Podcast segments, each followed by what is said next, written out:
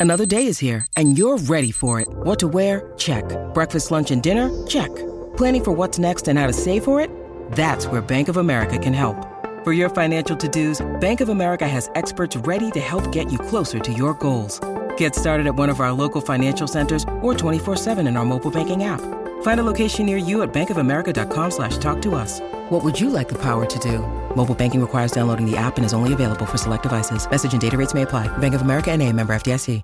Hello, everyone, and welcome to the lineup with Dave Prodan. I'm Dave Prodan, and this is episode 89. We're back with our new producer, Hendo Bayer, and I made it extra hard on him for his maiden episode at the helm with some technical difficulties.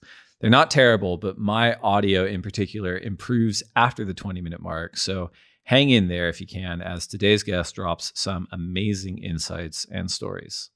Before then, however, congratulations are in order for Hawaii's Honolua Blomfield and California's Joel Tudor on claiming the 2021 WSL Longboard titles at last week's Jeep Malibu Classic presented by Havaianas. We'll see if we can get one or both of them on the pod in the future.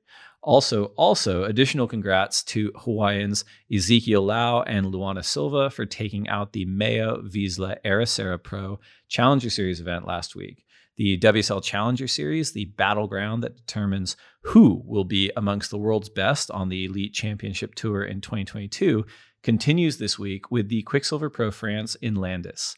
The penultimate event on the 2021 Challenger Series is webcast live at worldsurfleague.com. Do not miss it. All right, episode 89. Today's guest is someone who hails from the wave rich island of Puerto Rico. A late starter in surfing, he developed into one of the island's most well rounded surfers, battling it out on the qualifying series in the mid Aughties, signing major endorsements, and starring in high profile films. And as with the surfing world as a whole, he suffered acute and the collective trauma around the passing of Andy Irons and the impact of that across the community.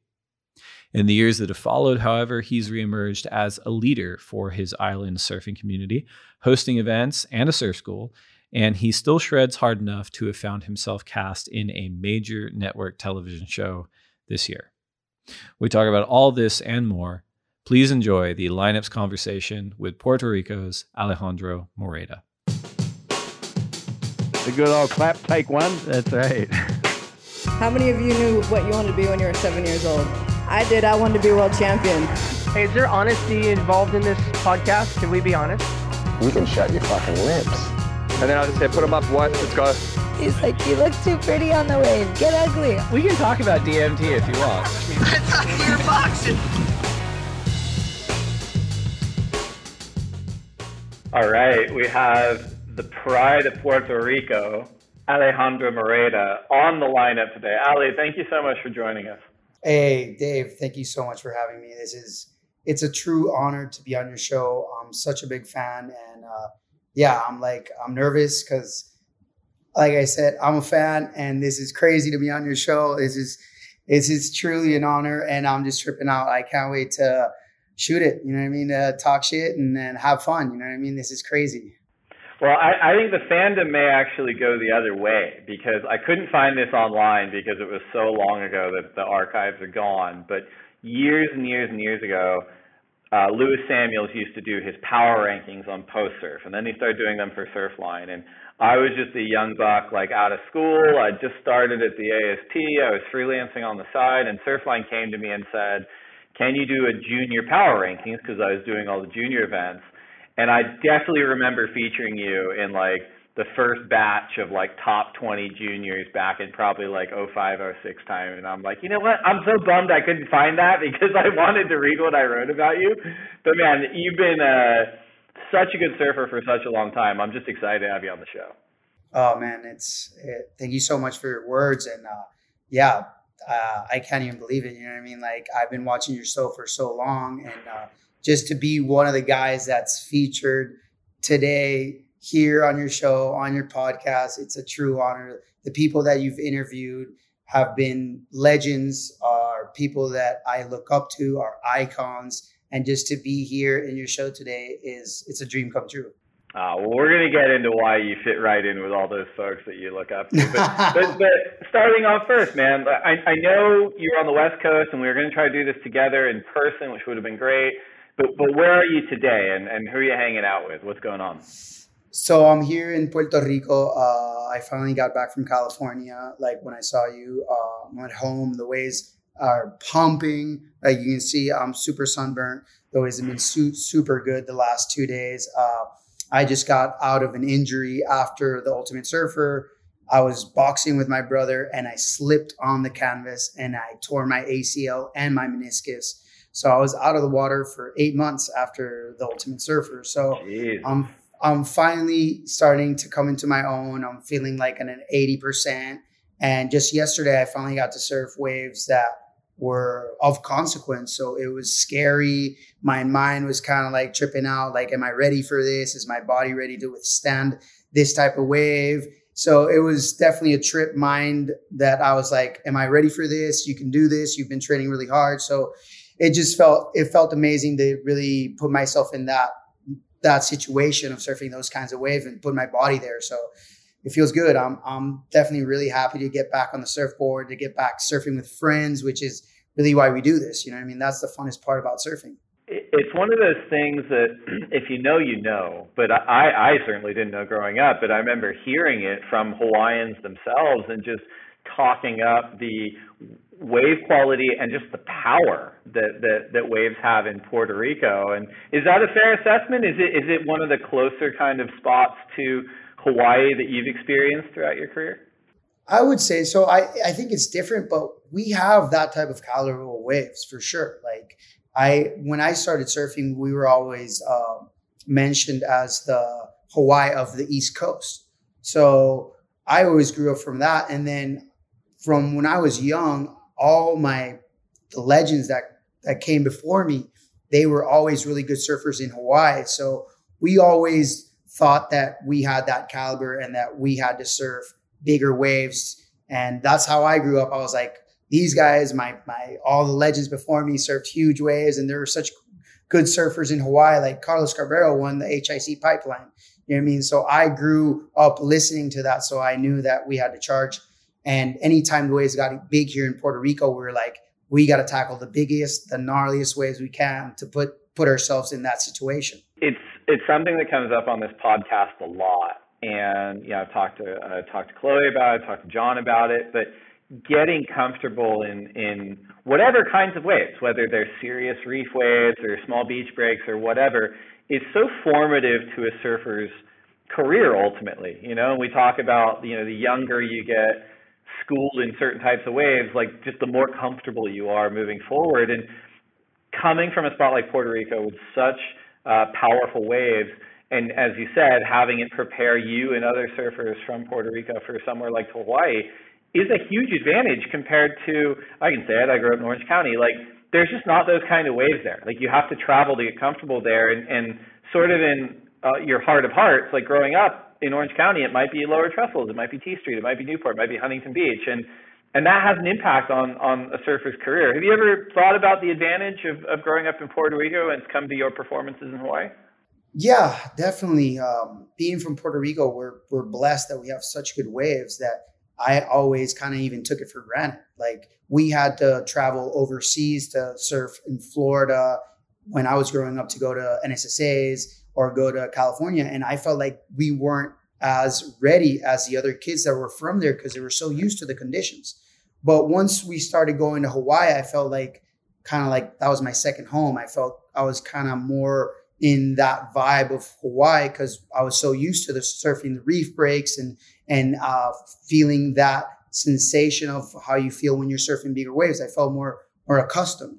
So I feel like definitely was a huge advantage going to Hawaii, but it kind of hurt me going to certain places like going to California, going to Florida to compete as a junior. So it definitely made me like realize okay if i'm going to go to these places i really have to work on my small wave game. Like i already knew i could surf big waves but like pretty much if you're competing which when i was young that's all you could do. There was no free surfing. There was no none of those things that you other ways that you could go through about surfing you had to compete and that's how you would get sponsors and you had to put results so for me it was more about going to contests in Florida, and then from Florida going to California. So it was kind of surfing pretty bad waves. Uh, outside the wave differences, you know, another thing is sort of the the cultural component and just the motivation component. And we probably both have friends that have experienced this where it's hard to leave Hawaii and surf around the world because Hawaii is so nice. And we see this with people in Indonesia or even Western Australia. Like surfers kind of, if they've got good waves and they like where they live, it's hard to leave. Did, was that ever a struggle for you in terms of flying to other countries, flying to America, competing in smaller waves, leaving Puerto Rico? Was that was that tough for you? Definitely, Dave. I I was one of those guys that was on the phone, like on the way to surf a contest. It was going to be two foot slop, and I was like talking to my brother, like all the waves are going to be pumping, and I'm here surfing two foot slop, and I, am I making the right decision? Like, is this what I really want to do? I kind of want to surf good waves. That's what I love. That's my passion. But when you want to be a professional at this sport of surfing, you might you have to make sacrifices. Mm-hmm. You have to really get outside your comfort zone and really adapt to being in that situation that you are there for a job, you're here to compete. You can't really be thinking about what's happening at home. But it definitely took me a while to get in that that state of mind that I that I had to focus on the event, not on the waves that were happening back home. Yeah, no, that makes a lot of sense. Well, you mentioned a brother, but I like you were born in Puerto Rico. What, what was your family life like, and how did how did you get into surfing? so my my story is pretty hilarious, I would say, or not not cliche. So my, I don't come from a surfing background family. Uh, my family, none, nobody in my family surfed. The way I started surfing was because my bigger brother, I'm the youngest of three brothers, uh, brought home a rusty surfboard, which I'll never forget, Dave. Was this rusty surfboard that had flames coming through the rails and for me, I saw that surfboard and I was like, what the hell is this? This is like, looked like the craziest thing. And apart from that, he won a, um, a cassette, a, a VHS cassette. And that cassette was, um, Endless Summer 2. I saw Endless Summer 2, Dave, and I swear to God, I told my brother, this is what I'm going to do for the rest of my life. Like, I shit you not. I saw that movie and I was like, this is it for me. Like, um, uh, there was no looking back. There was nothing. This is, I was, I got so attached, and there was something about riding waves and these guys traveling around the world, going to chase the best waves in the world that I was like, wow, like this is what I want to do for the rest of my life.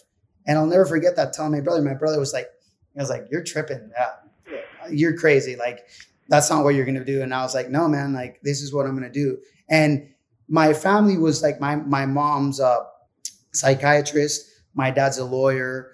All my familiars that uh, my grandfather were all professionals at, at being lawyers. My brother's a lawyer, so surfing was not even an option for me. You know what I mean? It was something that they were like looking at me like, "You're not going to do this. You're going to college. You're you're going to find a job. You're going to get a nine to five. Like for me, it was so hard to convince my my mom to let me surf. Like I basically like cried to her for like a year to get me a surfboard, to get me in surfing classes or to to to really to really get in this sport that I had so much passion about. You know what I mean? That I felt like this is this was my calling.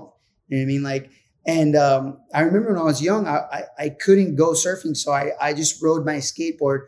And you know the driveways where people go up to drive into your house that was my wave. That's where I practice every day. Your snaps, your bottom turns, everything. So I, it was super hard to for my family to really embrace that I wanted to be a pro surfer, and I really just I think in that sense too, it made me want it even a lot more, which is crazy.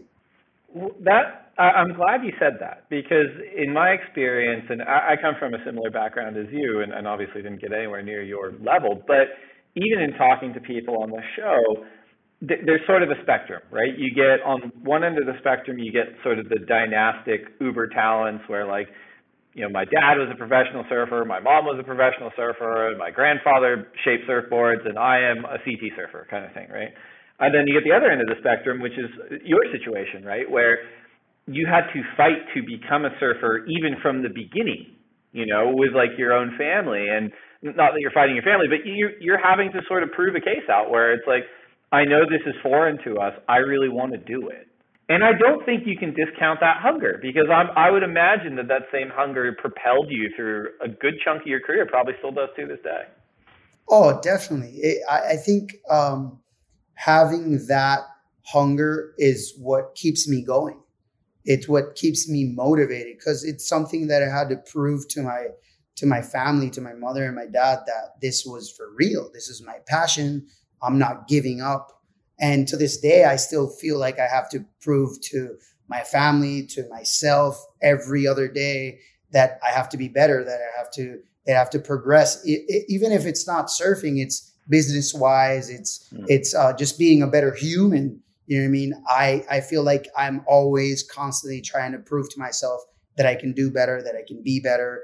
So it, it, I think it molded me to be the the human, the person that I am today. And and uh, no regrets. You know what I mean? Just like you said, I feel like like kids nowadays, like I think they have it so easy that they don't understand that how blessed they are to to have their parents on their beach videoing them, to have their parents to, to that take them to the contest. They're there for them. That's that's amazing. I see that and I'm just like, wow, like these kids don't really understand how amazing it is to have somebody backing you and uh, and pushing you and really like being there for you and in moments that that you really need them. You know what I mean? Like when I was growing up, it was pretty much me and my brother. My my my other brother, which is Nicolas. Nico is uh, he's just my other person that we had that we talked about surfing. That we're we were so driven from this sport, and and uh, he was my coach, my dad, my mom. In that sense, that we would talk about like like oh like I'm so like bummed that I lost and I didn't even know how to channel that anger or how to keep going, keep motivated. Should I should I go to school? Should I quit surfing and try to quit this professional lifestyle and and try to go to school and get a normal job and live the nine to five? And he was like, no, keep going, keep keep at it. You know what I mean? So it, it, it's it was it was it was surreal. Like I remember talking to Zeke about this when he was when we were in the Ultimate Surfer when he was telling me that was like his dad pretty much made him shave his head before he won uh, NSSA national championships. And I was like, wow, like that's crazy. You know what I mean? Like that's like that's totally different spectrum that I lived in. So I look at that and I'm just like, wow, like like these kids are so blessed that they have that and they probably don't even recognize it. You know what I mean? Totally. I mean, even I think Kelly Slater wrote about it in one of his books. Like he he didn't come from a lot either, you know, and, and even though he's one of the more successful surfers of all time, like he talks about when he was early on competing and he said, you know, we were competing for furniture. We were like, oh, if we get through this round, that's a couch, you know, like that's we can, we can put the couch in the apartment kind of thing. Um, and I think it does a lot. You didn't grow up in a surfing family. Did you grow up near the beach? Like, what was your situation like just even getting to the ocean? Yeah, yeah. That well, I was blessed that uh, my family lived right next to the beach.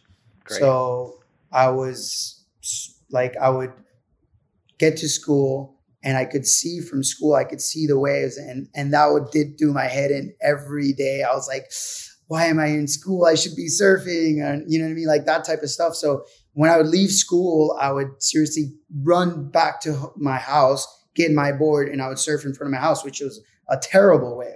It wasn't a re- it wasn't it wasn't a wave like in Puerto Rico you would think of like a reef break that was awesome. No, it was it was a terrible beach break, but that was the only thing I had in front of my house that that my parents would let me surf, so I would surf there.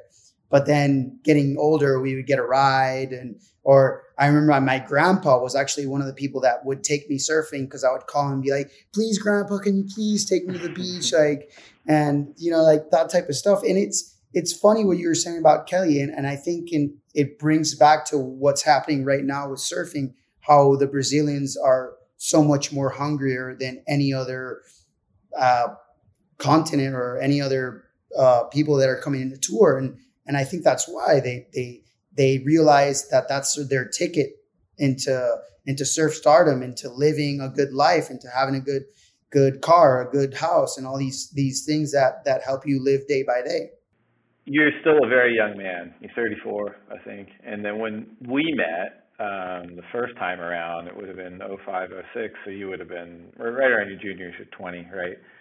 between starting to surf and becoming a professional, who were the people on the island that were your contemporaries? Are we talking Brian Toth, Dylan Graves? Like, how, how did you kind of go from learning to competing to being one of the guys? That's uh, that's crazy. So I started surfing way older than uh, Brian, Dylan, uh, Gabi Scudero, which is one of the best two at that time, Tommy Bergen, mm-hmm. a bunch of other kids. Uh, man, it was crazy. I, I didn't know that much, but I, I knew that that's what I wanted to do. So I put my head down and I really went for it.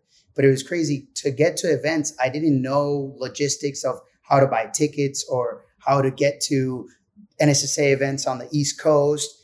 And I feel that um, Brian's parents, uh, Dylan's parents really gave me the biggest hand in the world and brought me into their family, brought me into their their niche, and uh, really showed me the ropes of how to compete or how to be a professional surfer coming up to this junior junior category. You know what I mean? Like I was so they were they would call me the whole man because I didn't know how to actually purchase a ticket or how to do all these logistics. Like going back to it, my parents didn't didn't know that much about surfing events or going to these things.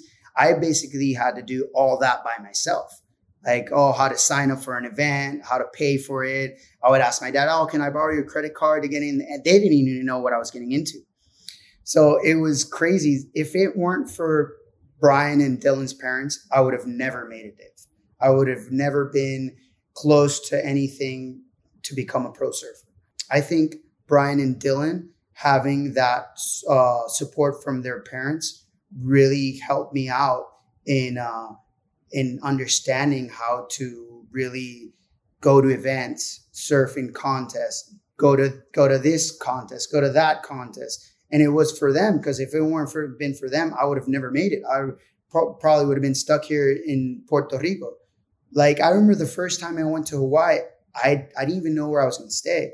And if it weren't been for Brian's mom that picked me from the airport and and let me stay with them, I probably would have stayed in in a dumpster or, or something like that. Like I have a really cool story. Um, when I was going, actually, I was like 17. I was going to an NSSA event, and the person that was going to pick me up forgot about me. So I jumped in the car with this person that I've never met. I never knew. He was he was just saying, "Oh, I could give you guys a ride to wherever you want. Just pay me cash." I jumped in with this guy, which I've never seen in my life. I, I could have, I could have died or I could have, uh, anything could have happened. The guy takes me to New Smyrna and I, and I'm like, um, can you take me to the hotel? And I go to hotel and I'm 17 years old. You can't, you can't rent a hotel. I was like, wow, what am I going to do now? And I tell the guy, just drop me off at the beach. Dave, the beach was freezing that night. I ended up sleeping inside of a porta potty. and then the next day, I was so revved up that my friends didn't pick me up from the airport that I smoked them in the contest. and I had not slept the whole day, the whole night. It was crazy. It, it sounds like this is one of those moments, but I was going to ask since you were a late starter in surfing, um, and it is very cool. It, it does actually sound, I mean, the Brazilian Storm, as far as like a familial community, is is sort of the modern embodiment of that on tour. But it's it's happened throughout it's happened throughout the tour's history where there's been pockets of people from the same community or the same country that kind of band together on tour. But I was going to ask, was there a moment for you where you realized like I I can make a run at this. Like, was it a sponsorship? Was it an event win? Was it a particular performance where you yourself you went, no, no, I'm going to make a serious run at, at doing this. So, Dave, I remember um, there was an NSSA East Coast Championship event. I think I was 15 or something like that, 15, 14. And I was in Open Juniors, Explorer Men's, and I think I was maybe Explorer Boys, or something like that. And I did all those different types of categories and it I and I ended up making the final in the Explorer Men's, and I was the youngest guy in the final, and I was like, wow, like if I can make it here, and I made it with the top guys from the East Coast, I can really I can really go from here. And I'll never forget. I think it was Dylan Graves that told me, "It's like it's we're doing this. You're, you're, you're going for it. You know what I mean? We're all going for it. This is, this is, this is, this is our time. And I was like, this is our time. Like, and I think all, all that young crew that we had here in Puerto Rico, we kind of banded together and support each other so much. And it was, there was this, this, um, competitive atmosphere. And it was crazy because we're all brothers. Like, uh, me and my brother surf. Uh, Brian and his brother Wesley are surfers. Dylan and his bigger brother Josie are surfers, and we're all kind of the same age bracket. Gabi and his brother Mario were, were surfers. Tommy and his brother were surfers. It was a group of brothers that were all from the same age, and I think we banded together. And there was so there was such a competitive atmosphere between us that we wanted to beat each other and really, really like destroy each other in the water. So anywhere we surfed where the waves are big, we we were like, oh, are you gonna go on the biggest one, or are you gonna you're gonna you're you're gonna puss out? Like it was always a competitive atmosphere that I think brought the best out on all of us. You know what I mean? So it was it was beautiful. Very cool. We're going to take a quick break to get a word in from our sponsors, and we'll hit some more topics when we come back. WSLStore.com is powered by Shopify.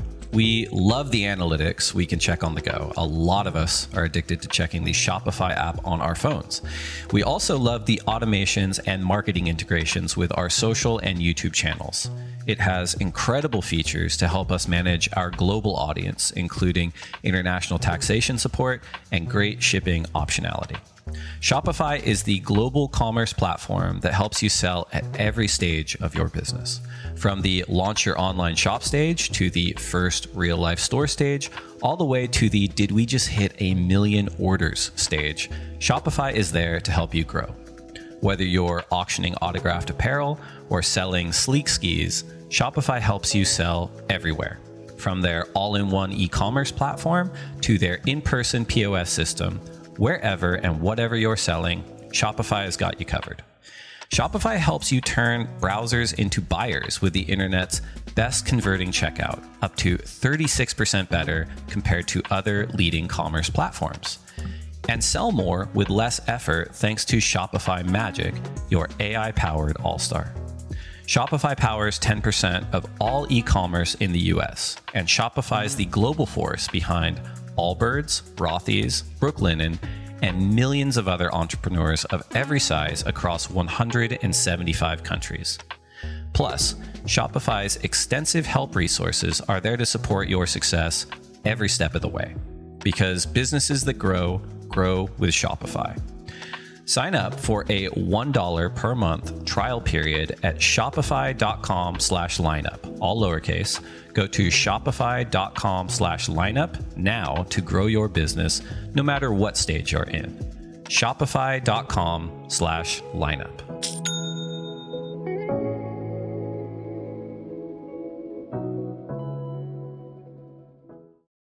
As surfing makes its impressive showcase for the second time at the Olympic Games Paris 2024, Samsung is capturing every epic moment through a new docuseries and a celebration of our culture, bringing the spirit and stories of surfers, including Johanne Defay, John John Florence, and Jack Robinson, to the forefront. Want to dive deeper into our world? Visit youtube.com slash et Samsung.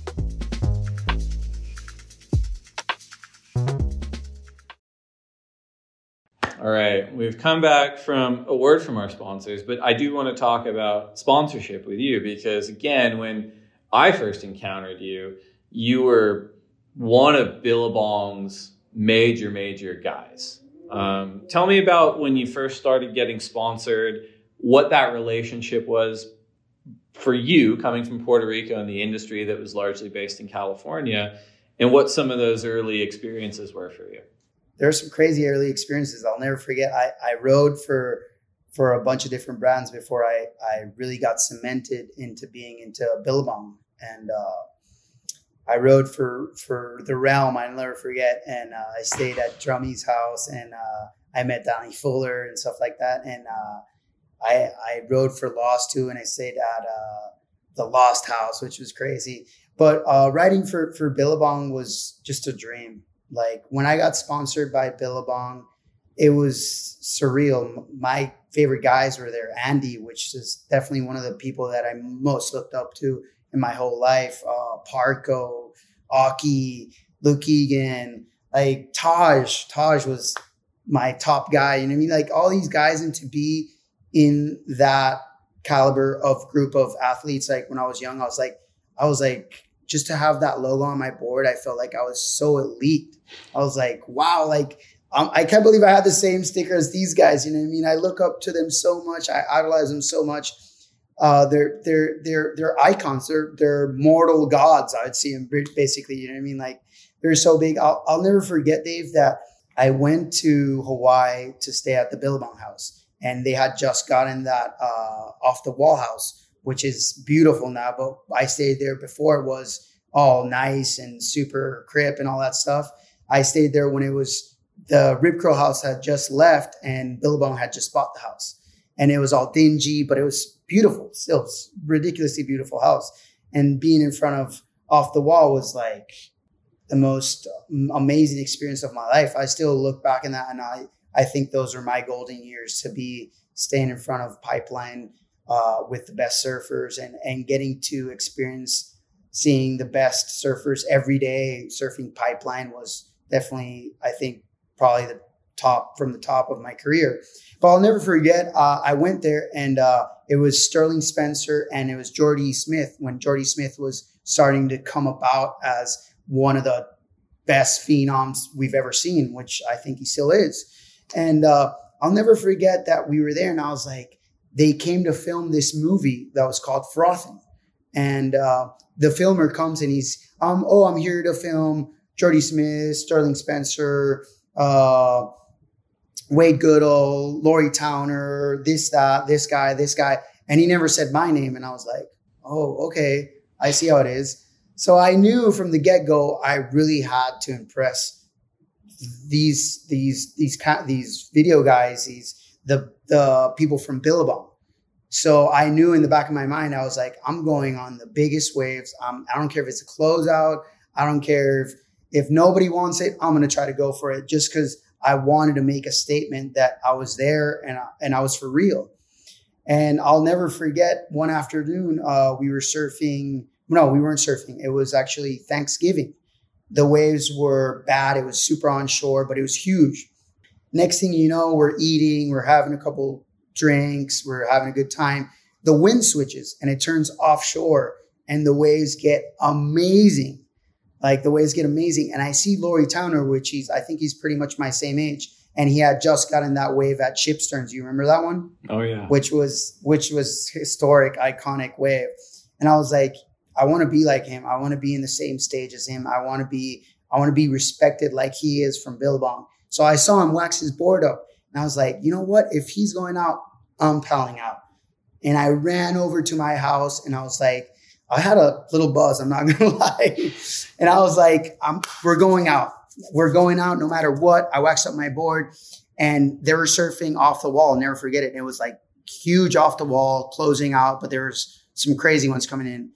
And we paddled out, and I'm just like, there's Mick Fanning, there's Kieran Perrow, there's Laurie Towner, and I was like, whoa, bro, I'm here. This is this is it. And uh, I'll never forget. I swear to God, I saw a peak in the middle of the ocean, and I was like, that's that's it. That's my wave. And I sw- I swam up to it, and I ended up paddling for this crazy wave. I took off and I couldn't see anything, and I thought I was eating it. I stuck the bottom and when I look up, the thing, there's a huge cavern. I'm in it, and the thing spits. The thing spits so hard, I thought I was in a closeout. I thought the wave closed out. And next thing I know, I get spat out of the wave, and I'm just like, oh my God, this has just been the wave of my life. Like, like tripping out. And you know how it is. There's everybody who's on every house screaming, like, whoa. And I was like, oh my God, like, what just happened? I just got one of the best waves of my life. Like, I'll never forget Mick Fanning came up to me and he, he was like, How the hell did you make that wave? I thought you were dead, bro. I thought you were dead. And I was just like, I, I, I was shell shocked. It was Mick, Fanning. I'm, I was like, I didn't even know what to say. On, and, and the whole experience, I had so many, so much adrenaline running through me. It was, it was, I then and there I felt like I cemented myself as a Billabong writer. I came out in the in the movie called Frothing, which was an amazing movie with with all the best Billabong writers. Every single one of them had a, a section, and I was featured as I had my own section, and I was just like, I'm making it. I'm, I'm really doing this. Is I'm living my dream, and it was one of the most craziest moments. I got chicken skin right now, like thinking about it, because I still can't can't believe that that that happened, and and just to be in a movie with Andy Irons, Parko, Taj, Jordy Smith was I would have never in a million years thought that that that it could happen. This not even not even Taj. I was thinking about maybe Taj Burrow. When I saw Endless Summer 2, I was like, I saw Taj Burrow that was getting pushed into these little waves. And he was like, Oh, wait till you see what Taj Burrow does when he's 15 or 16 years old. And in my head, I was like, Oh my God, Taj Burrow's is going to be the gnarliest surfer in the world.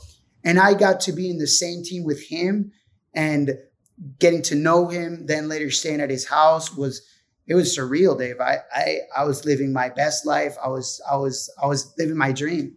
I, I have chicken skin you retelling it. I remember the movie. I remember your section. I remember that wave. I think they used that wave and like just that sh- image of you getting blown out the end of that barrel. I think ended up in advertisements. It was like a huge deal. When how old were you when you signed with Billabong? And the reason I ask is because I think a lot of our listeners are interested, not so much in all the details, but just directionally. Were they like, we're going to sign you. We want you to do the QS. We want you to make the CT. We also want you to do these video things. We also want you to go on these trips. What were the general kind of directions that you got when you signed with Billabong, and how, how old were you when you signed with them? I signed with Billabong when I was 20. Yeah, I think I was 20. I was just just turned 20 actually. And um, I, when I got that wave, Dave, which is crazy too, I three days after getting that wave, I blew out my knee surfing backdoor, and I was sidelined for like basically for almost a year. Mm-hmm. So all the plans that I had, and I, but I just signed my deal. So, but all the plans that I had set for that time kind of got postponed, and I felt like I was like, damn, like I just had my biggest breakthrough and I just had this big injury. Like, like I got to come back stronger and better than ever. That's all I kept telling myself. But it was crazy. Like Dave, I, I, I never had that much direction from Billabong to what they wanted me to do, which I was always telling me, like, what do you guys want from me? Like, mm-hmm. like, but I, I think like back in that moment in surfing, it was you either were doing the QS or you weren't doing anything. Right. Like I don't think that the freestyle lifestyle that there is now or 10 years ago, you could actually make a living out of that. I think that you either went to the QS or there was nothing. You know what I mean? Like you had to go to the QS and in the same time that you did the QS, you had to shoot photos, you had to do video, you had to do anything you could to be in the limelight and and uh, get a bump up in your salary. So yeah. I feel that uh, in that moment, my whole vibe was be the best surfer you can and uh, compete as best as you can. But in Puerto Rico here, we don't have that many events. Right. So I feel that that I lost a little bit of myself because we didn't have that that uh, background from the government. We didn't have that backing from the government where the government helps you do more events, have have more events locally, which I think that's what creates the atmosphere of getting better competitive surfers. Surfers. Yeah, totally. I mean, it it proves out anywhere that that happens. The you, said you blew your knee out. You're 20. When you came back, and you say you're out of the water for about a year, did you feel like you gave yourself enough time to come back? Did you feel like you were at 100%? Because so often in surfing and all sports, you know, you get these world class athletes that are so eager to get back to their their skill and and their passion that they come back early. And I'm, I, I don't have an answer. I'm, I'm not sort of leading the witness here. I just I, I want to hear from you about your recovery and how you felt when you came back. Well, um, I really was so pissed that I got hurt when I just had my biggest moment in my surf career at that moment that I basically put my head down and trained my butt off. I really, I really trained as hard as I could. I did anything and everything that I could to become that surfer that I once was. So when I came back, I felt solid. I felt like I had a lot to prove. I felt like that that uh that only just one wave wasn't wasn't my whole deal. You know what I mean? I was I really wanted to cement myself as one of the best juniors and uh, one of the best surfers, the best surfer that I could. You know what I mean? Not not one of the best juniors. There's I thought there were so many good surfers and still is, but I was really just focused on being the best that I could be, and uh, I felt like I was strong. I was ready.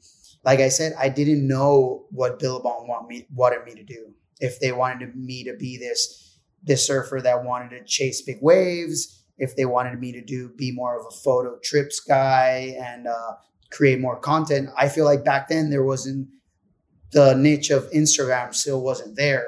The content creating surfer wasn't really a thing. So it was like I had to go back to the QS. No matter yeah. what I did, if even if I didn't even have that much money, I still had to go there because that's where all my peers were at. Sure.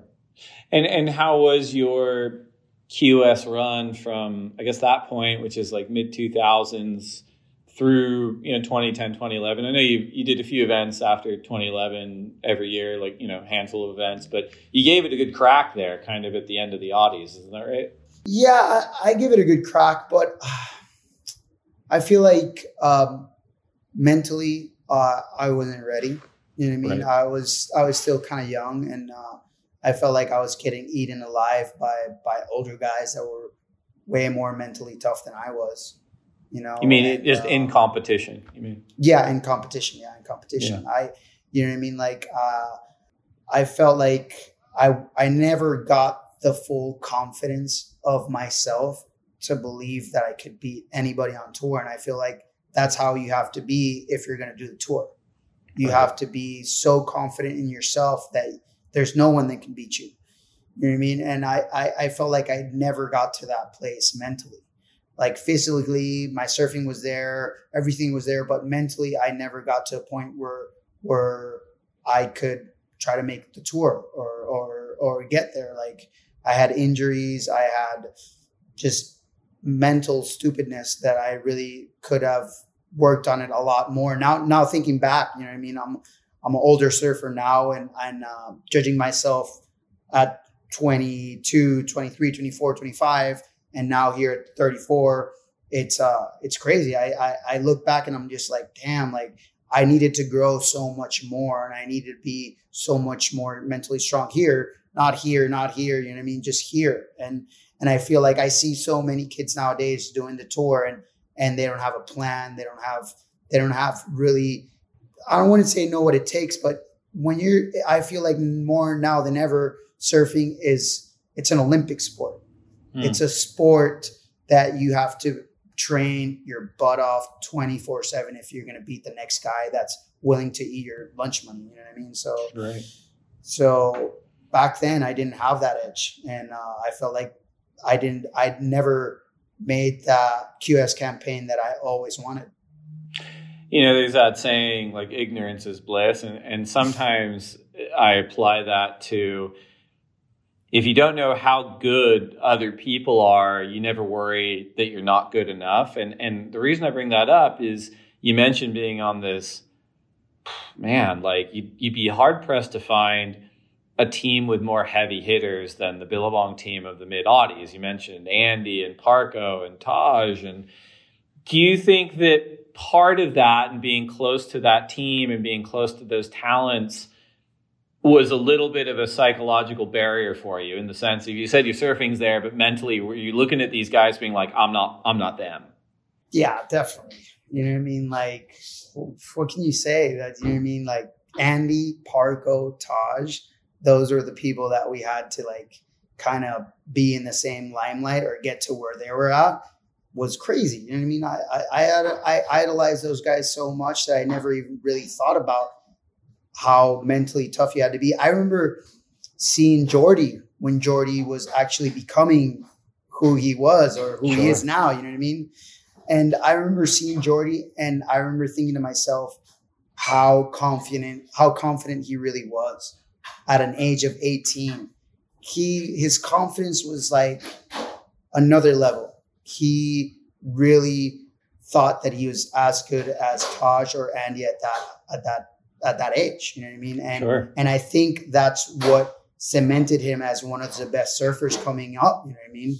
I saw that and I was just like, wow, like this kid's gonna be something else just because he was just like, nah, I'm the guy. I'm here to take over. I'm here to beat the Andys, the Kellys, the whatever, whatever it takes. You know Yeah. what I mean? It, and it was it was crazy. I just never really had that that confidence like that. You know, even though you're on, even though you were on a team, you know, with your heroes, like it's been one of the nice things about doing this job is it's because a lot of them are my heroes too, as far as surfing goes. And you meet them, and they're just human beings, and they're they're a lot of them are so nice and down to earth. Was that your experience being on the team with them? Did you have sort of what you would consider more of a friendship with some of them, with like Sir Andy, for example? Yeah, uh, I got to meet and uh, have a great relationship with the late great Andy. Mm. You know what I mean? Like, I'll never forget. Check this story out. I'll never forget. Um, I was uh, so at that point, uh, Billabong had the off the wall house, but they would rent the what they would call the Rip Curl house now. And uh, I would I paddle out at off the wall by myself one morning, just no one out. I paddle out, and it looked fun for me. And I paddle out, nobody else paddle out, and I'm just sitting there in the peak. And next thing I know, I see Andy paddling out, and I'm just like, "What? Andy's paddling out?" I, at this moment, I had never met Andy before. I just I was just his biggest fan, and uh, I had all his trunks, and I thought I, I I thought I was Andy Irons. I I'd put my sticker and try to do every emulate him in any way I could, and um, he paddles out, and uh, I'm just like, yeah, like what's up, like what's up, Andy? you know what I mean? But he's sitting there. He takes off on the first wave of the set, and uh, I take off on the second one and uh, I take off on the second one. I get I get a little small barrel. I come out and I try to do this big tail throw. When I'm coming down from doing the tail throw, who's under me? Andy Irons. I land straight on him, and the guy comes out. You you freaking kook! What are you doing? You Oh, almost no. killed me. And I'm just like, uh, uh, uh, I didn't even know what to say. I was like, oh, I'm so sorry. Like, uh, uh, Andy, I'm so sorry. Like, and and he was just like, like he want he wanted to slap me. Like, there's no doubt about it. I was just so defenseless and so like teary eye, like puppy eyes, like like please don't hit me. You know what I mean? I'm your biggest fan. Like, you know what I mean? And it was it was just crazy that um that I got. That's how we got introduced. But then later on, um, through a mutual friend, I got to meet him in Kauai, and uh, we we became really good friends. He actually brought me to his house, let me stay in his house. I became a really good friend of Lindy's, and uh, and and he brought me in, and he made me feel like like friends, like family. Like Sure. not we're just we're not teammates. No, you're you're family, dude. Like I remember I was supposed to leave, and he's like, "No, dude, you're not leaving. You're staying a couple more days in my house." And I'm just like, "What?" Like I remember I woke up that one of those mornings, the first morning I stayed at his house, and I was just like looking at his trophies, his uh, world title trophies, and I was like tripping. I was like, I can't believe I'm at Andy Irons' house. And then likewise, man, I uh, I made a really good relationship with Taj. I always thought Taj was one of the most down to earth and humble humans I've ever met. Like for him being that that good of a surfer, you know what I mean? I always looked up to him and I was like, that's kind of the surfer I wanted to be too. Uh, between him and Andy, I always wanted to be them, you know what I mean? And then Occy, Occy was just like a god too. Like, and then Egan, Parko, Parko would always give me shit. Like I remember I, I grabbed one of his fins and, and uh, broke him and he was like snapping at me, but then he was just, nah, I'm just fucking with you. Like Parko was def- def- like all those guys, man. It was, it was a dream. It was seriously a dream. Um, Dave, I, I couldn't even believe that I was living that when I was just looking at those guys in the movies, in magazines, and emulating their style, the way that they moved, everything that they would do. I, I would just try to be like them. So for me to be able to actually meet them, be in the same house as them, have the same sponsor was was a dream. It was a dream. 2010, the Rip Curl Pro Search comes to Puerto Rico. Uh, events at Middles um, ends up firing for the event. Um, but obviously, bittersweet. Um, while Kelly was battling for his historic 10th world title, um, you know, Andy passed away um, en route back to, to Kauai. What was that event like for you at that time? I think you said it perfectly. I think uh, bittersweet, more bitter than sweet. Um, I actually took Andy to the airport. Hmm. Uh, I was one of the last people to see him, I guess. You know what I mean? And uh, his last words were, uh, "I'm coming back, Ali. Like we're we're doing this again. I'm coming back. I want to bring Lindy. Uh, I want to come surf and, and stay and hang out with you. Like, and uh, I remember he he had this red shirt." And uh, he took off the red shirt and he gave it to me, and I still have the shirt. I still have it, and it for me it was bittersweet. Like I think that's the most bitter part about it. You know what I mean? Like, and then just the sweet part about it was to see everything like Kelly winning his tenth world title, uh, the waves being amazing in Puerto Rico, seeing the best surfers in the world surfing one of our home breaks was amazing. I mean, that, it was it was something that I could have never thought that would really happen, and it did. And but at the same time, I had so much remorse. I had so much. I was so sad about what happened to Andy, and and I I felt so weirded out with everything that was going on that it was hard to process. I um like I was I really I really love Lindy. I I felt for everything that was going on. I was there. I I uh, you know what I mean. Like I was so bitter that I was like, I, I couldn't process all these things that were happening to Puerto Rico, which was beautiful. You know what I mean? Like there's there's the first CT ever in Puerto Rico. Kelly Slater wins his 10th world title. Like all these amazing things were happening, but in the back of my mind, I was still like, wow, Andy Irons just died and he was here and and and I was uh, I was supposed to take care of him and and all these things and I was just like like, you know what I mean? Like, it, it, I think that event was great for Puerto Rico, but I think it was definitely tainted by by the loss of one of the biggest heroes in surfing. Yeah, I mean, I, I mean, as, as someone who I was there and, and was working for the ASP and was a like you're a huge fan of Andy, I I think on it is it's almost like the difference in years where you you'd say, well, that's you know 10 years bc and like or 10 years ad like it's it's a little bit like it's one of those moments that there was surfing before andy passed away and surfing after. Like i feel like it was that important that whether you were a surfer or whether you were worked for the asp or whether you worked for the media or you were a fan or you worked in the industry like things changed and for someone like yourself um, who obviously had such a close connection with Andy and Lindy and the family, and also Billabong, and just being a professional surfer. What changed for you, if anything, you know, after that, like in terms of your career motivation? What were you trying to do, you know, from 2010, 2011 onward? What, what, what walk me through those steps? Man, I, it wasn't the same.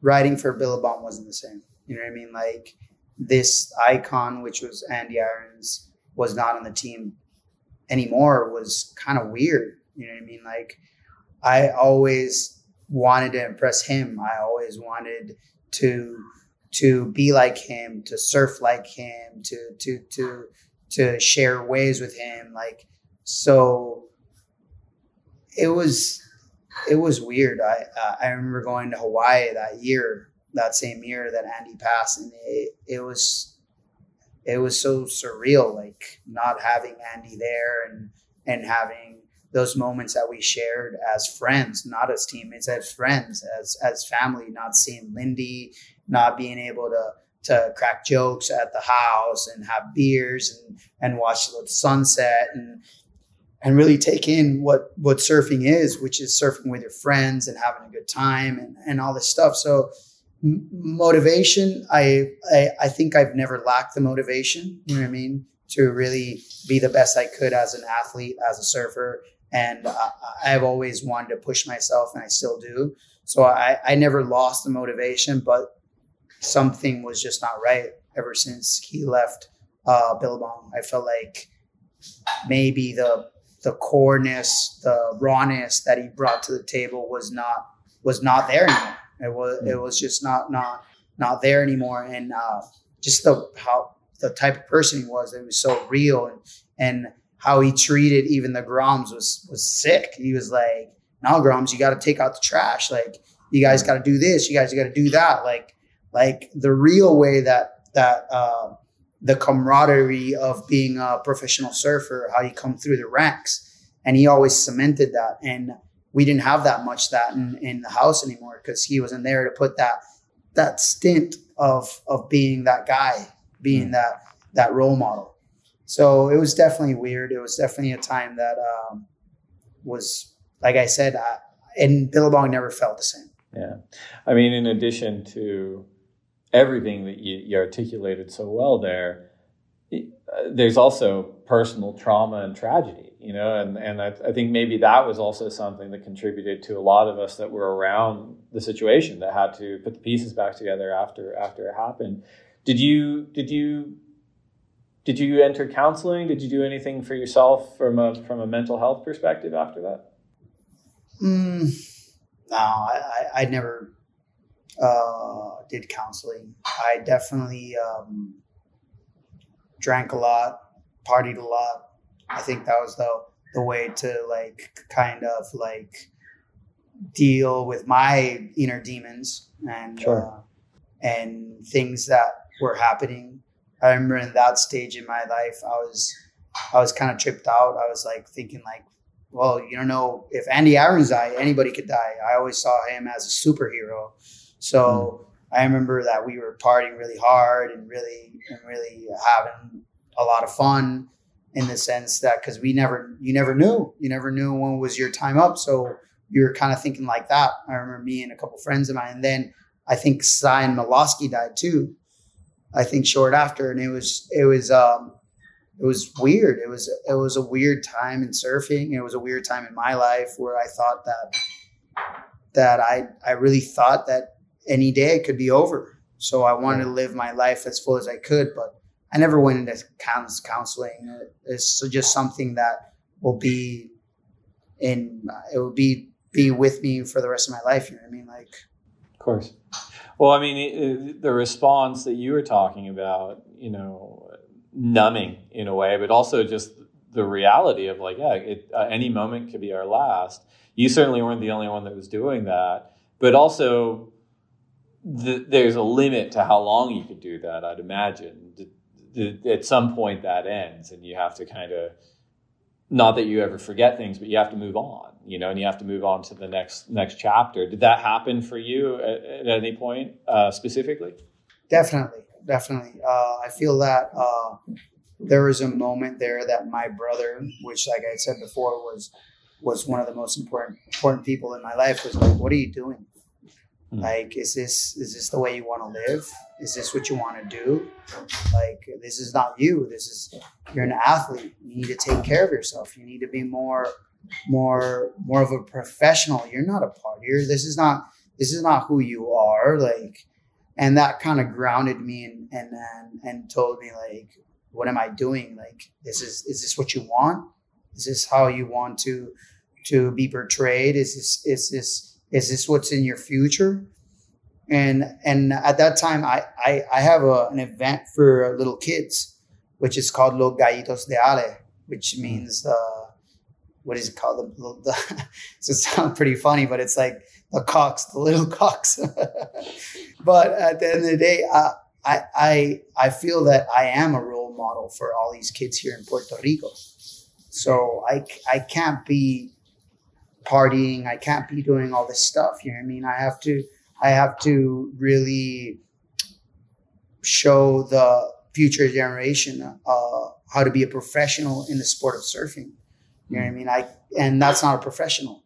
Being in the in in uh, in the clubs till late at night, drinking, not waking up early, not being on it when the waves are on, like not really taking care of your body. That's that, that that's not that's not a professional surfer professional mm. surfer is somebody that takes care of their body that wakes up early is on it when the waves are good. So that really brought me back into the state of mind that I needed to be a better human, a better surfer, a better friend, and um, yeah, it kind of changed my whole outlook. We got a couple more topics, and we definitely have some listener questions for you. But first, we're going to take one more quick break to get another word in for our sponsors. We'll be right back. Hey, I hear you think podcasts are all about true crime, huh? Well, wise guy, the iHeartRadio app's got all kinds of podcasts. We got stuff you should know and stuff they don't want you to know. We got Bobby Bones, Big Boy, and Lou Later. We got SpongeBob Binge Pants and Exotic Erotic Story Time. We got Doughboys, Two Dudes in a Kitchen, Green Eggs and Dan. Hey, we got Elf Quest. We got podcasts for everything on the iHeartRadio app for free. If you don't download that, well, that's not just a true crime, my friend. That's criminal. Manduka was founded in 1997 with the simple idea that a better yoga mat could make a world of difference. For generations, Manduka has revolutionized the yoga space by providing purposely crafted products that enable a more joyful practice, whatever that looks like for you. The collaboration between Manduka and Gerry Lopez honors Gerry's profound dedication to both surfing and yoga disciplines. The limited edition collection showcases Gerry's signature camouflage print inspired by his surfboards. It fuses his iconic surf style with Manduka's commitment to quality and sustainability, offering everyone a unique expression of their practice. We all know that having the right gear is essential, and a yoga mat is no different. Feel the benefits of yoga with Manduka's soulfully engineered, eco friendly products designed to inspire your practice wherever you go. The Manduka and Gerry Lopez collection want to inspire you to practice yoga however you choose to. And from now until June 10th, you will get 15% off of all products when you visit manduka.com with the code THELINEUP15. That's manduka.com, code THELINEUP15, 1 5.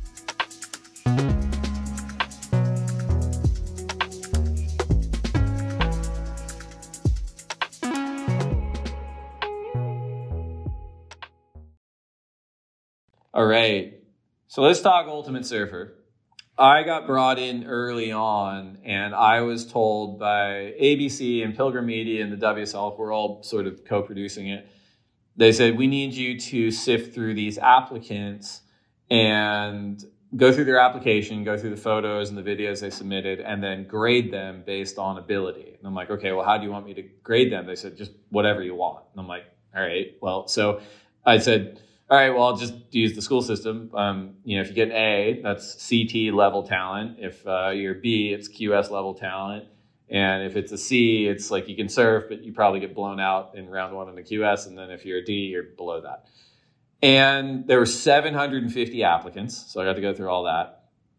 And when yours came across, I'm like, I don't even need to watch this, but I'm going to anyway because I enjoy it. Um, a grade, easy. I was uh, I was shocked, not not by you specifically, but just by the caliber of talent that applied to be on the show. How did you hear about the show, and what was your motivation for doing it? Wow, that's a that's a great question. Uh, my motivation was very out of the blue. Well, the the person that uh, videos me most of the time, his name is Moncho. He's a good friend of mine. He sends me the application, and uh, and I see the application. He's like, uh, "You should you should do this." And I was like, "Dude, there's no way in hell they're gonna cast me for this thing." And he's like, he's like, um, "What are you losing? You, you, are you doing anything? You you don't want to go to the wave pool?" Like, and I was just like, "Man, there's there's so many good surfers nowadays. Like, there's no way in hell they're gonna choose me." And he was like, "Well, but." just just do it. What's the worst that could happen? You know what I mean? What's the, the the best thing that could happen is that you get to serve the wave ranch and and you get to do that and and I'm like, you know what? It's yeah, let, let's do it. I sign it and I'm just like, yeah, whatever. I'm not going to get casted. Month goes by, uh, I get an email and uh, one of the casting director guys is like, can you do a Zoom call? And I'm like, yeah, for sure. Let's do it. Let's do a Zoom call. We do the Zoom call and we're ta- we talked for like two hours and uh, he it was crazy because he asked me everything he asked me about his family about different types of things like I, I had never been in a zoom call that felt like uh, like you were a job application or something like that.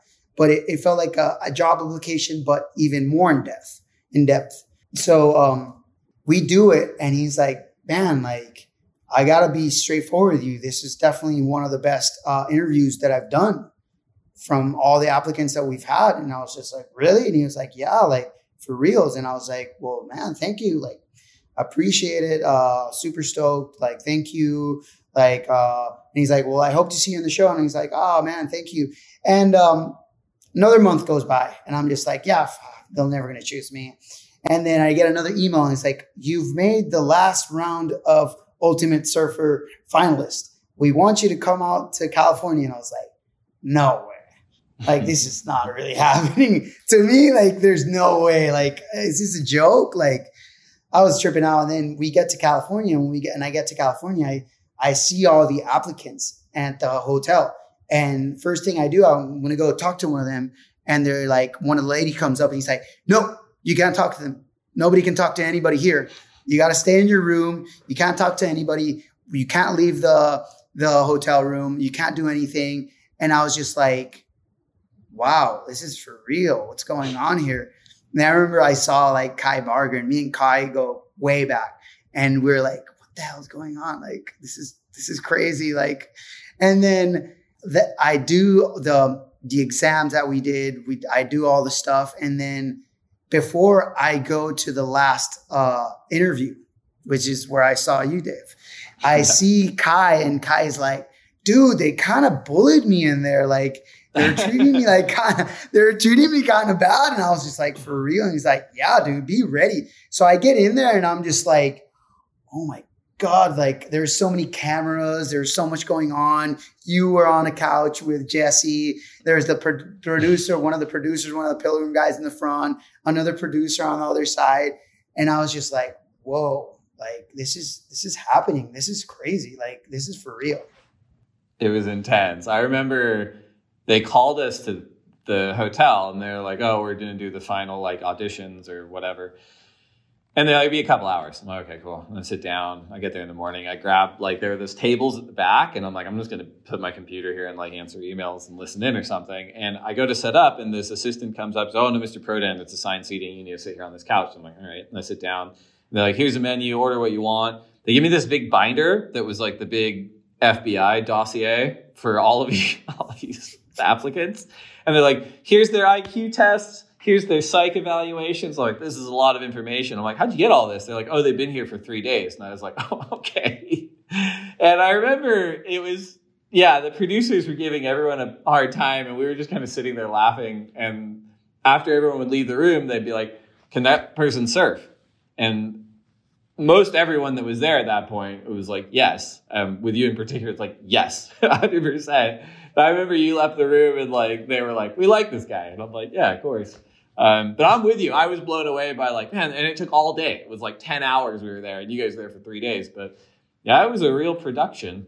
Dude, what? Was, uh, yeah. I was, I was, gonna say I I'll never forget like one of the first things that the producer, the main guy from Pilgrim, was like. He he goes up and he's like, "Can this guy surf, Dave?" And yeah. I look at Dave and I'm like, "Uh." Please say yes. and he, and you're like, no, yeah, yeah, he could surf. And I was like, oh, and he said like how he said it, I was I felt like so like honored that you said it that way. I was like, oh, sick. Like, okay, I, am stoked. I'm thinking like thank you so much. Like, uh, uh oh, man, keep going. I'm sorry. I don't know. It, uh, I'm with you. It was an interesting experience that I and then uh, it all goes down during COVID, right? And so it was interesting in the sense of like there are no events happening. There's really nothing else going on. We're going to film this show. It's going to be in this COVID bubble which you guys were in for weeks. I went up there for like two weeks. What, what I, I don't really know what to ask, but maybe a question is before you turned up at Surf Ranch to shoot The Ultimate Surfer, what were the biggest differences between what you thought was going to happen and what you actually experienced being there? okay. I feel that um, we never got to practice. Like mm. I I thought that we were really gonna have a go to really understand what the wave was like, kind of really feel it out, feel our boards. I, I, I had five new, brand new boards and I had no idea what to ride. I, I had no idea how the wave was. I had, we had very little info of how to surf the wave, but there was guys that had already surfed it. Like Zeke had already competed in it, coached sure. in it. You know what I mean? Like, yep. I think Luke had gone before, Mason had gone before, but Kai, Austin, Koa, and myself were really in the dark. We we had no idea. I it was crazy how much faster it is than when you surf it. Like like when I mean like like it's so much faster than what you think it is. Like yeah. you see you see the saltwater pro and you see Medina and Filipe and Griffin and all these guys surf so good on it that you're like, oh, it's not that, it can't be that hard, or Kelly, you know what I mean?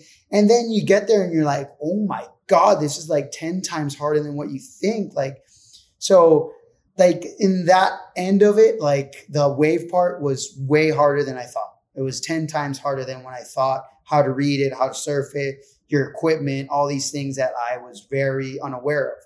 And then the part of being on the show was a totally different ballgame. Like, you know what I mean? Like, I had never been in a production like like that, or a production that I would wake up in the morning and you had 30 cameras coming from you in every angle, you know what I mean? Like, and then, and then it was, you never knew what was going to happen. So this uh, indecisiveness, this uh, kind of, you, you, were always nervous because you never knew what was going to happen. And then mm-hmm. if you were getting put into this surf off scheme, like all that stuff was just like, it was, I, we were there for a month and it seriously felt like a year. Like right, yeah. there was there was so much no pressure. Phone, no internet, no any you guys just But you know what? You know what, Dave? Like the no phone and the no internet was one of the most beautiful things ever. I'm like, sure, yeah. Like it was like we were it made us uh join so much as a group. Like everybody that was there got to really know each other and really bond and really like kind of like enjoy every person's uh vibe you know what i mean and and and that part was so cool like i didn't have my phone to be like oh look at this look at that you know what i mean? I was just so present in the moment that i think it it it, it made me enjoy being there so much more like so in that part like it felt good but the pressure situation was so high it was crazy. Mm. yeah.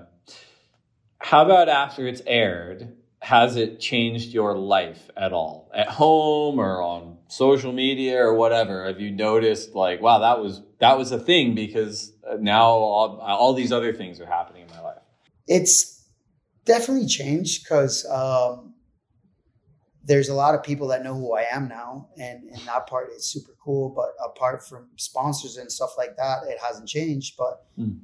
i really felt the change when i went to california Right. Like that's where I was like, wow, like, like I can't believe so much people know my name. Like I, I, I you know what I mean? Like as a surfer, I think everybody like wants that kind of little bit of stardom. You know what I mean? Like, uh, you know what I mean? You want to be recognized for you being such a good athlete. So when I get to California and I see people and people start recognizing me was was crazy. I remember seeing Sky Brown, which I think she's like one of the most interesting athletes, incredibly and like has one of the most incredible talents in the world. You know what I mean? She's one of the best skaters and now one of the best surfers. And I see her in the WSL finals. And uh, my me and my girlfriend are there, and we're pretty much fanning out. We're like seriously super fans. And uh, she's like, "Oh, let's go take a photo with her." And uh, I'm walking towards Sky Brown. And next thing I know, when I'm going to ask her for the photo, she's taking her phone out and she's like, Can I take a photo with you?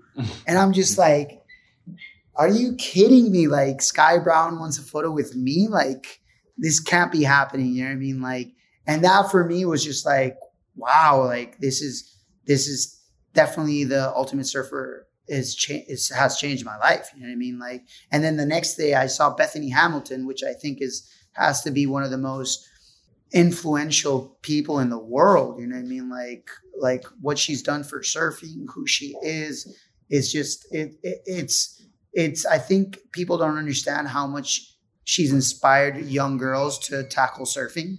Mm-hmm. So when I see her and she tells me, Alejandro, you're my favorite in the show. We all wanted you to win. I was just like, wow, like I like I was like, wow, like I was like I was tripping out. I was like, you know what I mean? Like crazy. You mentioned being at the uh, the Rip Curl WSL finals. What did you think being there on the day? Crazy. The vibe, the atmosphere, fully felt like the Super Bowl of Super Bowls. You know what I mean? Like I got there a little bit late because I misjudged the time. I thought it was going to run a lot longer than it did. It went by really right. fast. It went really fast. So yeah. yeah, so I got there late, but just the atmosphere was so intense. Every wave, every maneuver was so so invigorating. Like I felt like every moment was the best moment ever. Is that does that I don't know if that makes sense, but it was the the vibe was so intense. People were screaming. Everybody was like getting on their feet. I, I didn't even see one person pretty much sitting down. I was in the VIP, whatever you call it, and I was like standing up on top of a chair because you couldn't even see. So I'm a short guy though, but uh, it was it was like it was crazy to see so much people enjoying and loving surfing to the highest level you know what i mean? And and i feel like this pandemic has really it's been terrible for everything but i think it showed people how amazing surfing is. You know what i mean? Uh, i feel that people understand how they have to get outside and being in the ocean is definitely one of the most amazing things in the world. Yeah and lowers delivered. I mean what a great what a great venue for those surfers to perform on. Yeah what from your guys point of perspective what did you guys think yeah, I mean, we, you know, there were a bunch of us that worked really hard on it, and there were a few of us that worked hard on it for a few years from a design perspective. But yeah, it was the single most watched day in, in our sports history. And it's one of those things, too, that we think actually elevates the moment of winning the world title and working with the surfers and having them want to beat the best surfers of the season and win the world title in the water in the last heat of the season. Um, yeah, we're we're psyched. Like, I can't wait for next year. I can't wait for the schedule for next year. But man, I, I said it earlier. You're a young man. Like you were ripping in the Ultimate Surfer. You ripping everything you put online. You're fit. There's got to be part of you that's like, I I could do the QS. I can get on the Challenger Series. I could be there. Man, uh, uh, you still got some stuff left in the basement. Come on. Oh man. Uh, well, it's crazy. Like you see guys like Slater and what he's doing and how he's the way he's still surfing at what is he 49 uh, did he did he he's gonna, he's gonna be 50 in february. He's gonna be 50 in february. So watching him as an athlete obviously apart from all the world titles and everything that he's done as as an athlete and how he's performing at that age makes you think like i'm not done yet. You know what i mean? Like i'm i still got so much more in the tank and uh, I feel like I mentally am ten times stronger, uh, um, body wise, like everything that I'm putting into my body, uh, um, how I know my equipment, how I want to surf, like all these things that I didn't know before. I think are making me such a better surfer. That if I wanted to do the Challenger Series or get on the QS, I would love to, but it's I don't know if it's in my cards. You know what I mean? It, it, it's it's a it's an expensive thing to go tackle these events and uh, do right. these these these these things that take a lot of time. You know what I mean? Yeah, so do, do, and you do you've got want... your business, you've got the Surf with a Pro, Surf Academy, you've got what do you call it, Los Gallitos de Ale, like the Grom yeah. event. You got you got a lot of stuff happening in Puerto Rico. Yeah, yeah. Well, for me, uh, Dave, um, this show more than anything for me was to create consciousness of how amazing surfing is here in Puerto Rico. Like I, I, I want to showcase that this is one of the best sports in the world in, in anything. I mean? This is one of the most incredible sports that we have. And here in Puerto Rico, we have some of the best waves in the world. So why can't we not be having some of the best athletes in surfing? So if I can if I can create consciousness of how amazing the sport is and mainstream it to to kids to really want to tackle and be professional surfers and hopefully be a world champ, then I, I've done more than enough. You know what I mean? That's that's that's where I want to be. You know what I mean? I want to show parents, show kids that surfing is an amazing sport and it's a sport. It's an Olympic sport. It's something that you could really tackle, and we have the waves to to have a professional world champ. You know what I mean? We have that. We just need to better our infrastructure. So for me, it's always been just to um, give back to this amazing sport, give back to to Puerto Rico. That's given me everything that that I have. So to really give uh, surfing back what surfing's given to me because it's giving me everything. I would have never been the person that I am today if it wouldn't have been from surfing. You know, I, I probably would have mm. been killed or doing drugs or doing all this stupid stuff that I would have never been if it weren't for surfing. So I have I have so much to give back to that sport because it's it, it's given me so much more. Makes a lot of sense, man, and it's a great segue into the questions from the Instagram community. So everyone out there that follows us on at the lineup pod, we put a feeler out for questions for Ale, and uh, we got a lot back, but we've whittled it down to three. First no question for you is from at Meeg underscore Christine. And her question, or their question is, what advice do you have for people to lead more positive energy lives?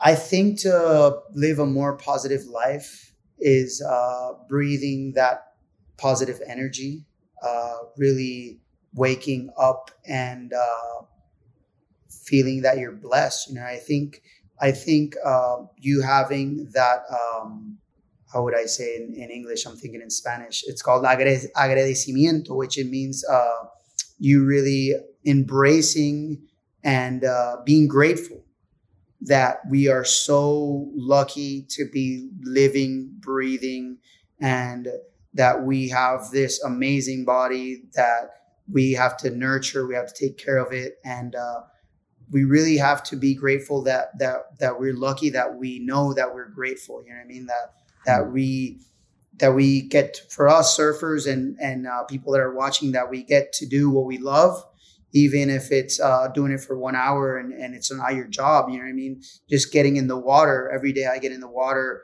and i wake up before when i wake up i, I, I say thank you god because we are lucky to be living this life that we get to go in the water, have friends, go out to eat, you know what I mean? Having all these amazing things. So I think being grateful is uh, one of the most amazing things that you can to live a positive life.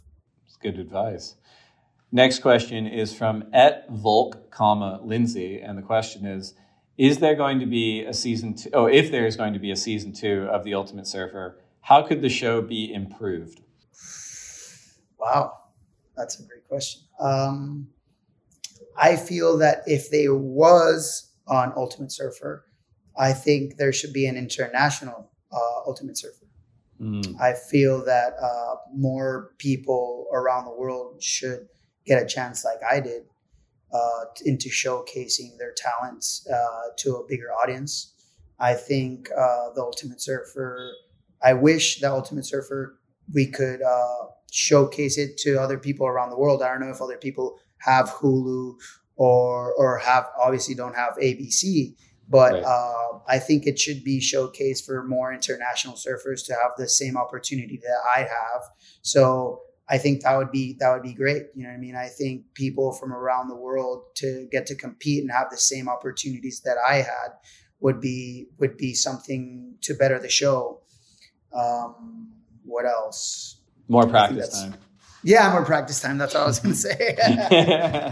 but I feel like they wanted us not to have practice time so we would be on the edge 24 7. That, that's a theory. Right?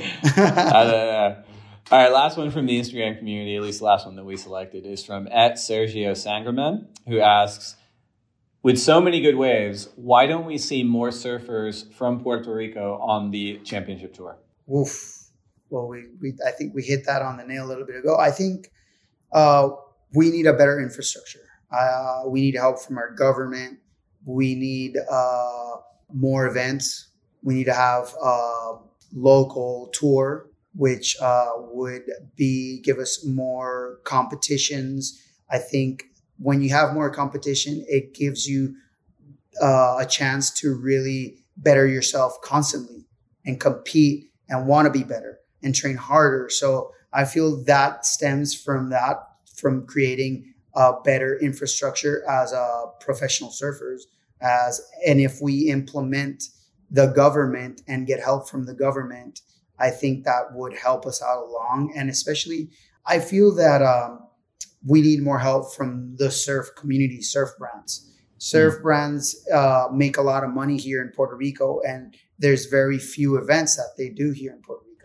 Mm. So, and WSL, we we want to bring another event down here. If it's not a CT, we need more QS events. You know what I mean? Totally. I talked to Graham Stapelberg the other day when I saw you, uh, Dave, and I was like, man, we need to bring more events to Puerto Rico.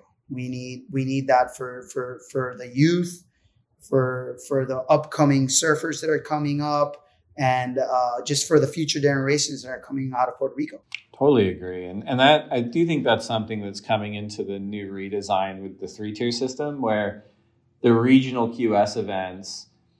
The the goal for us is just to have as many as possible and let people stay close as close to home as possible and get as much as many reps as possible in competition because no one's making a billion dollars off those events. And going back to what you're saying, it's getting the community support, getting the government support. Like these are community events, and they're there to support surfers from the community and give them that opportunity to feel like, hey, yeah, I can I can do this, and I've got enough points. I can do the Challenger Series, and I can really try. You know, um, but I'm with you on that too. So I I, I I'm confident it's going to happen. I, I hope it happens sooner rather than later. Well, like I said, it's it. That's my main thing. I I would love to do the the QS and uh, get in the Challenger Series, but if if you know what I mean, is it is that on the cards? I really don't know. But if there's something that I can do to help my island, to help the future generation of surfers coming up, that's going to be it. You know what I mean? I'm going to push for we having more events for for surfing academies to grow for bettering the infrastructure of the local events, uh, creating more consciousness of how amazing surfing is, bringing surfing into schools, make it part of the curriculum. All these things that I think that are to better the surfing, I'm going to do them because, like I said, surfing has given me so much, and I have to give it back a lot more because it's giving me purpose, it's giving me life, it's giving me my friends, it's giving me everything that I love and uh, thanks to surfing, I'm here and I'm breathing and I'm living and I'm enjoying life. That's a great answer. We have one final segment. It is the lightning round presented by Michelob Ultra Pure Gold. These are 10 questions. Answer as fast as you can. Whoa. Question one. If you could only have one board setup for the rest of your life, single fin, twin fin, thruster, bo- quad, bonzer, or finless, which would you choose? Twin fin. Coffee or tea? Coffee. Burrito or pizza? Burrito. Last book you read? Um, what's it called again? Uh, limitless? Uh, relentless. Mm. Best surf film ever? Raw Irons or Searching for Tom Curren? One wave you never have to go back to?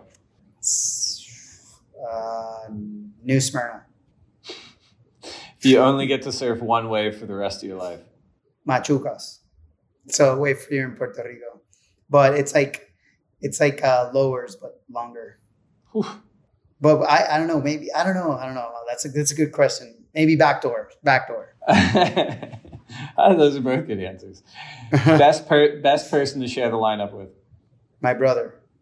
Worst Nico. person to share the lineup with. My brother Nico.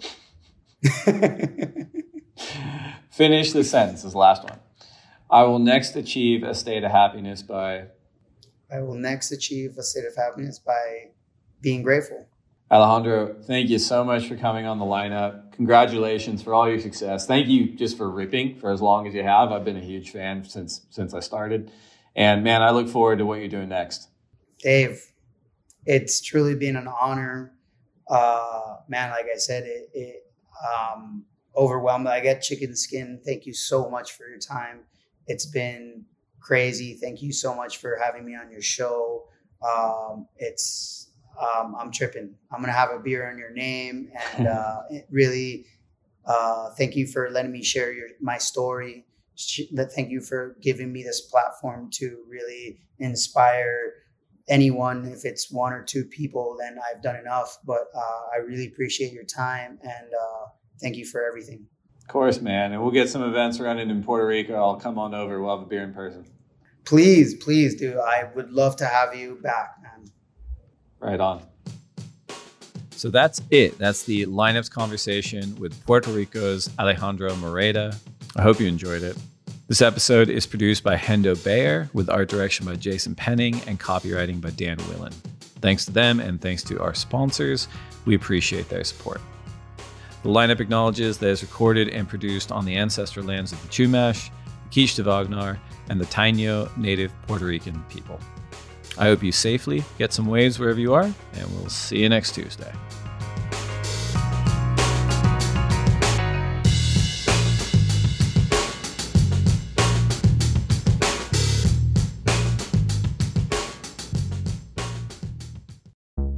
WSLStore.com is powered by Shopify. We love the analytics we can check on the go. A lot of us are addicted to checking the Shopify app on our phones. We also love the automations and marketing integrations with our social and YouTube channels. It has incredible features to help us manage our global audience, including international taxation support and great shipping optionality. Shopify is the global commerce platform that helps you sell at every stage of your business. From the launch your online shop stage to the first real life store stage, all the way to the did we just hit a million orders stage, Shopify is there to help you grow. Whether you're auctioning autographed apparel or selling sleek skis, Shopify helps you sell everywhere. From their all in one e commerce platform to their in person POS system wherever and whatever you're selling, Shopify has got you covered. Shopify helps you turn browsers into buyers with the internet's best converting checkout, up to 36% better compared to other leading commerce platforms. And sell more with less effort thanks to Shopify Magic, your AI powered all star. Shopify powers 10% of all e commerce in the US, and Shopify is the global force behind Allbirds, Rothy's, Brooklinen, and millions of other entrepreneurs of every size across 175 countries. Plus, Shopify's extensive help resources are there to support your success every step of the way. Because businesses that grow, grow with Shopify. Sign up for a $1 per month trial period at shopify.com slash lineup, all lowercase. Go to shopify.com slash lineup now to grow your business no matter what stage you're in. Shopify.com slash lineup.